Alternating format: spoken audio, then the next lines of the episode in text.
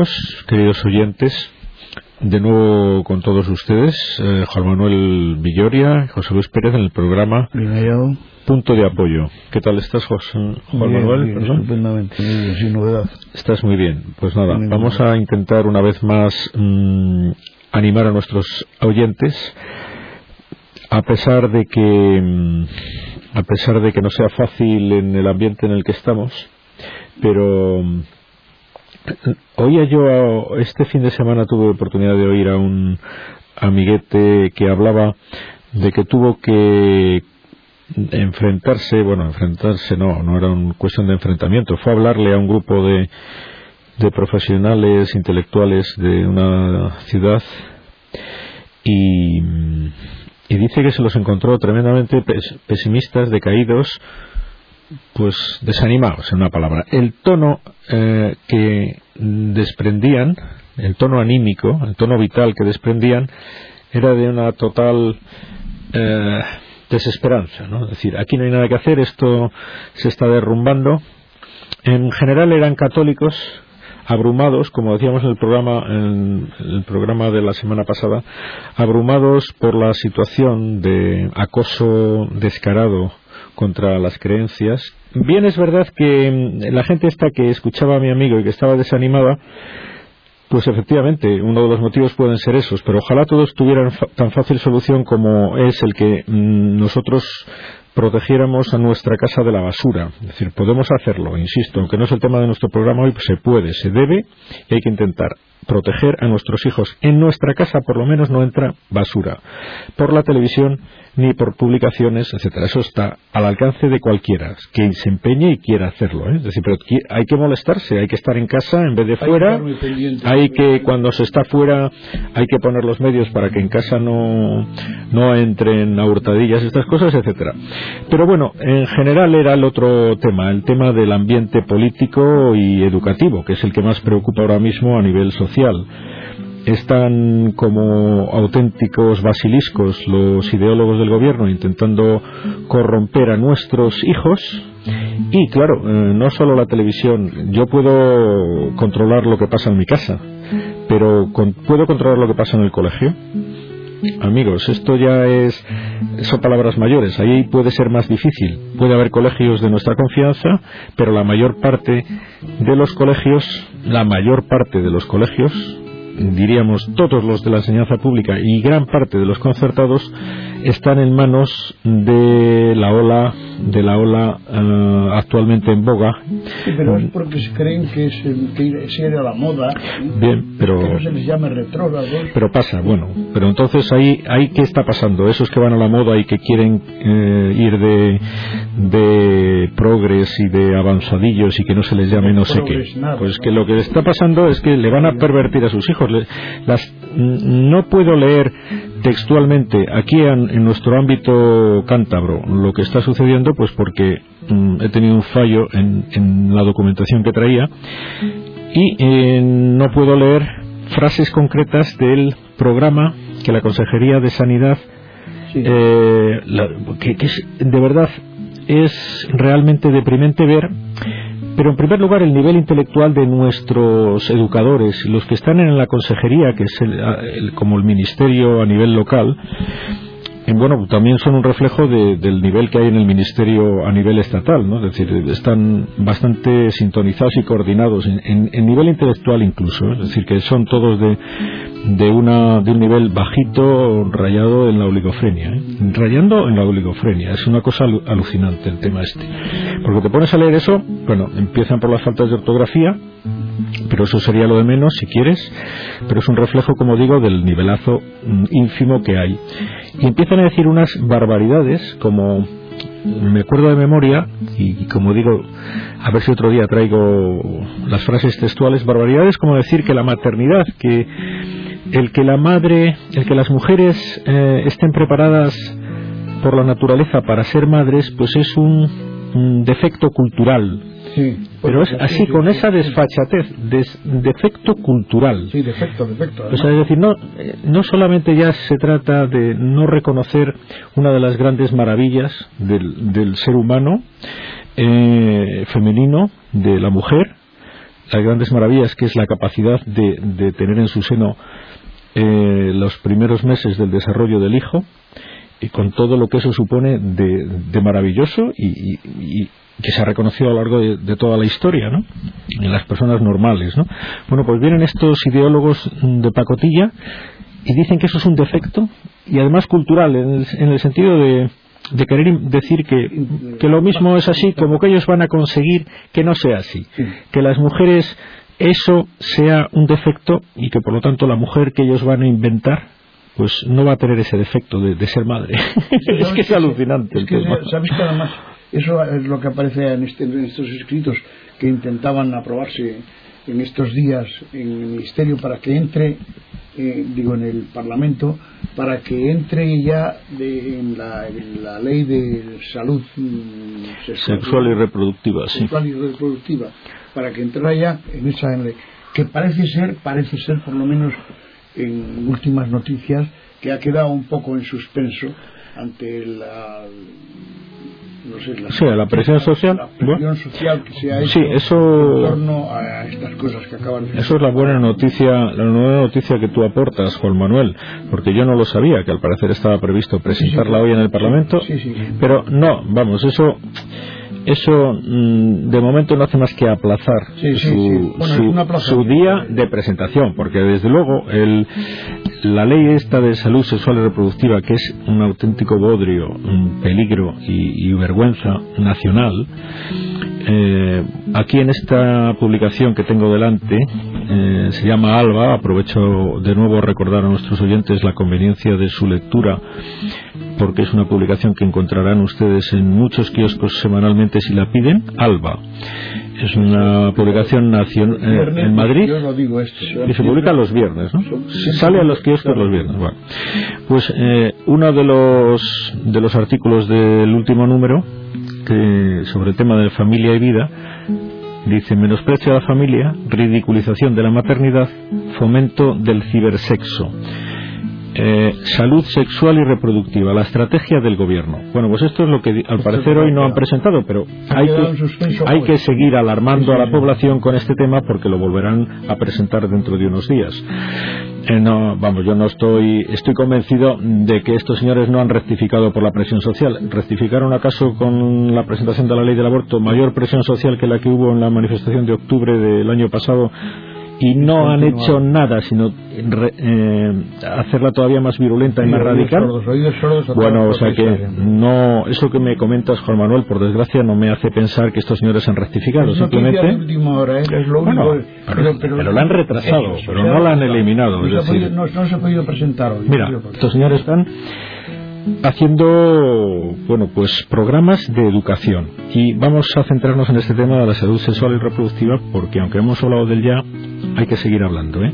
es que sabes qué pasa parece parece a veces cuando, cuando ves lo que está ocurriendo en los claustros de profesores como si hubiera algo que parece que es imposible. Tú que eres médico sabrás, pero yo lo que no conozco, yo conozco trasplantes de corazón, digo de corazón, sí, de, mm. de pulmón, pero no conocía trasplantes de cerebro pero creo que sí existe, o sea, porque hay, hay gente, no sé si tú lo, conoces, pero yo he conocido gente que solamente funciona su cerebro a través del estómago, por ejemplo. Eh, cuando quieres decir que piensan con el estómago más o menos exactamente tú por ejemplo le hablas de Burgos y él automáticamente lo relaciona con las chuletillas de cordero por ejemplo si hablas de, estuve en Santiago de Compostela, qué marisco en Santiago de Compostela. Sí, entendido. Eh, traduce todo al estómago. Bueno, pues a mí me da la impresión de que hay en este momento traslado de, eh, de cerebros, pero a órganos a órganos genitales. genitales sí, sí, esta gente. Pero todo a través de eso, o sea, todo lo ven a través de, del prisma este. Sí, se trata, bueno, pero tú sabes, tú sabes por qué. Tú sabes por qué. La sexualidad eh, forma parte del núcleo del núcleo de la personalidad humana de su psicología es eh, destrozar la faceta sexual de una persona la corrompe y la incapacita para, ser persona, para, ser persona, para ser libre, para querer, para entregarse, para decir, para lo más importante de una persona humana, cosa que desconocen, no saben lo que es una persona humana, no tienen ni idea de su fin, de su, de su origen, de su competencia, de sus posibilidades, no tienen ni idea de eso. Entonces, lo único que le han enseñado es a, disfrutar de los placeres, lo único es la, única idea que, que le ha llegado a su cabeza disfrute usted de sus placeres. El cuerpo está para que le proporcione placer. Estas son las cuatro ideas que tienen estos señores en la cabeza y no lo saques de ahí porque no van a entender nada. Por eso digo, si hay algo que pedirles, que por favor que se retiren, que se vayan a estudiar y si algún día demuestran que son capaces de, de, tener una formación adecuada, pues que opten a los puestos que por desgracia ocupan ahora mismo sin merecerlos. Leo. El adoctrinamiento queda palpable, demostrado y por escrito. El Gobierno acaba de presentar su Estrategia Nacional de Salud Sexual y Reproductiva, que aquí en nuestra ilustre comunidad vamos a la cabeza en cuanto a seguimiento y, aplicación. Es decir, bien, seguimos.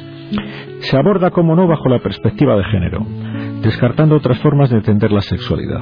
Distorsiona la maternidad, ridiculiza a la familia tradicional, bueno, la familia, aboga por el cibersexo y las palabras amor y compromiso brillan por su ausencia. Lo desvelaba la Gaceta en fecha reciente. Es un documento de 192 páginas elaborado por el Ministerio de Sanidad, que así se sigue llamando a pesar de que, de que promuevan la, la falta de salud, la falta de salud moral, ¿no?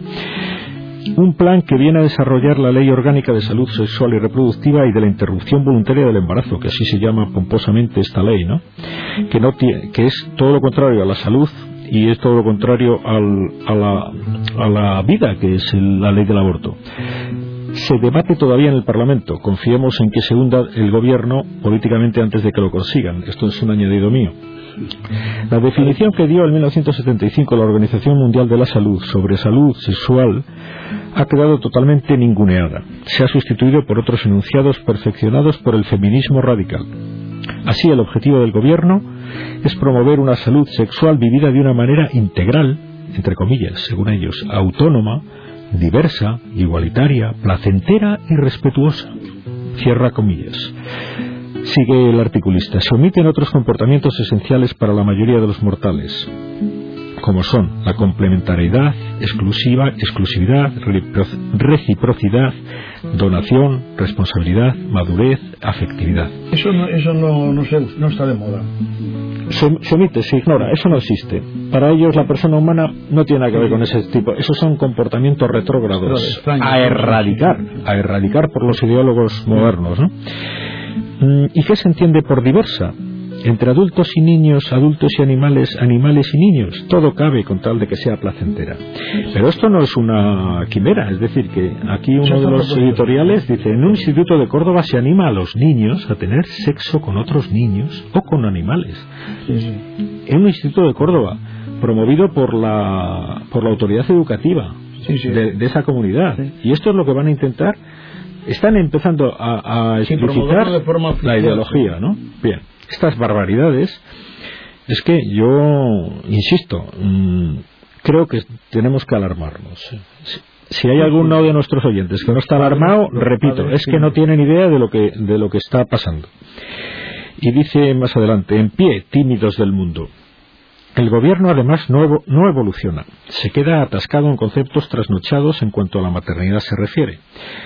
¿A qué mujer española del siglo XXI se le obliga bajo presión a ser madre? un grupo muy reducido al que hay que ayudar. Así la estrategia señala que la maternidad no es un hecho natural, sino un proceso cultural. Lo decíamos antes, ¿verdad?